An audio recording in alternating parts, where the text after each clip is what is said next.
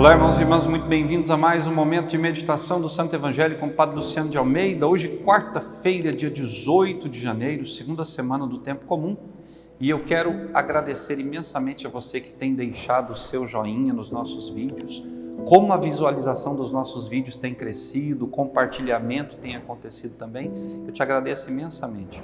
Você que assiste esse nosso vídeo, não deixe de dar o seu like, não deixe de compartilhá-lo para que mais e mais pessoas possam chegar a esse nosso conteúdo. Quantas vezes eu já disse aqui, um conteúdo simples, uma meditação simples, mas de coração. Uma meditação feita na presença de Deus. Eu quero te convidar, então, a tomar a palavra de Deus hoje comigo, palavra que está em Marcos, capítulo 3, versículos de 1 a 6, e meditá-la. Naquele tempo, Jesus entrou de novo na sinagoga. Havia ali um homem com a mão seca. Alguns o observavam para ver se haveria de curar em dia de sábado, para poderem acusá-lo. Jesus disse ao homem da mão seca: Levanta-te e fica aqui no meio. E perguntou-lhes: É permitido no sábado fazer o bem ou fazer o mal? Salvar uma vida ou deixá-la morrer? Mas eles nada disseram. Jesus então olhou ao seu redor, cheio de ira e tristeza, porque eram duros de coração, e disse ao homem: Estende a mão. Ele a estendeu e a mão ficou curada. Ao saírem os fariseus com os partidários de Herode, imediatamente tramaram contra Jesus a maneira como haveriam de matá-lo. Palavra da salvação, glória a vós, Senhor. Meus irmãos, Jesus tinha vindo caminhando com os discípulos para a sinagoga, no evangelho de ontem, arrancava as espigas, os fariseus estavam ali criticando os discípulos de Jesus que faziam coisas não permitidas no dia de sábado, e Jesus chega à sinagoga de Cafarnaum. Lá Jesus começa a ensinar. E Jesus pergunta aos fariseus para dar continuidade à conversa anterior: é permitido em sábado fazer o bem ou fazer o mal? Salvar uma vida ou deixar que ela se perca? Eu te pergunto, você no dia do Senhor, e aliás todos os dias são do Senhor, mas no domingo, dia de descanso, dia de ir à casa de Deus, o que você faz? Você faz o bem ou faz o mal? Você busca o Senhor ou busca as coisas do mundo? Você salva uma vida, ou mesmo a tua própria vida, ou você deixa para os padres anunciarem o Evangelho naquele dia e os outros que se entendam com a compreensão cada um deles? Ora, essa é a situação que nós vemos. Os fariseus não queriam fazer nada, porque era sábado. Eles não podiam dedicar-se nem mesmo a visitar um doente, a salvar uma alma, não podiam.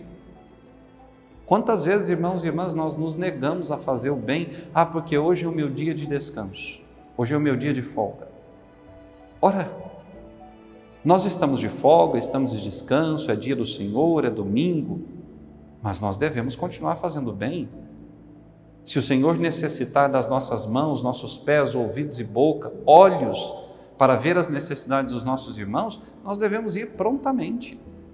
Nós não podemos escolher quando devemos e queremos fazer o bem.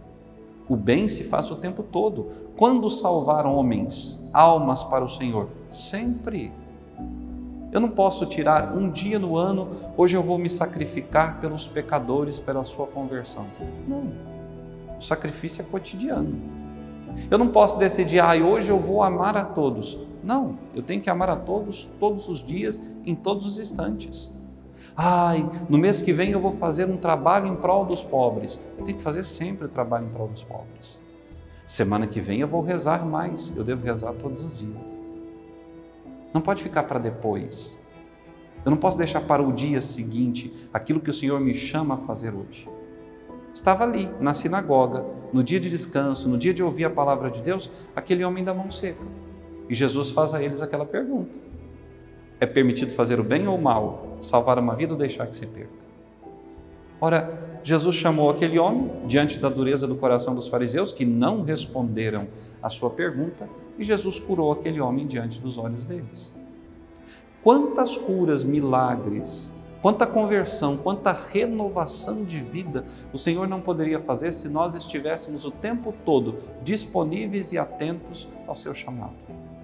Quanta gente passa por nós todo santo dia e nós, envolvidos nas nossas muitas atividades, não anunciamos Jesus. Não, meu dia de falar de Jesus é lá no grupo de jovens, é no apostolado da oração, é quando eu estou distribuindo a Eucaristia, é quando eu estou celebrando a missa. Não, meu dia de falar de Jesus, falar de Deus, do amor incondicional de Deus por nós, de todas as coisas boas que o Senhor pode fazer por nós, é hoje e sempre, é a todo instante. Eu tenho que evangelizar constantemente, 24 horas por dia, até dormindo, eu tenho que evangelizar. Porque foi para isso que o Senhor me chamou. Foi para isso que o Senhor me resgatou das trevas. Foi para isso que o Senhor me trouxe ao mundo. Os fariseus eram os homens de Deus, eram conhecedores da palavra, mas eram legalistas. E a lei pela lei mata o espírito. A lei pela lei sufoca a palavra. Às vezes nas nossas paróquias, às vezes até em casa, nós somos muito legalistas. Nós não permitimos que o Espírito de Deus chegue até os demais. Eu não estou falando que nós devamos ser aqui relaxados. Não estou falando disso. Tem paróquias onde tudo pode. Você chega, batiza de qualquer jeito, você vai lá, paga um valor muito alto, seu filho faz a catequese para a primeira Eucaristia em seis meses. Tem paróquias que não exigem formação nenhuma para os pais da catequese, que o cara quer casar, chega ali, não sabe nada do que vai acontecer, não tem noção do compromisso matrimonial, mas só porque paga muito bem ali, já pode casar-se. Eu não estou falando disso. Eu estou falando de legalistas, aqueles que só sabem da lei pela lei, sem caridade. Eu preciso, preciso, não ser um relaxado, mas ser um comprometido com a doutrina, a palavra e as leis de Deus. Mas eu não posso fazer disso um objeto duro, estático, imutável. A palavra de Deus é eterna, não muda nunca. Mas a minha atitude em relação à palavra de Deus, essa tem que mudar, sempre e constantemente. Porque senão eu vou ser o quê? Um poste. Sem luz, sem vida, sem nada.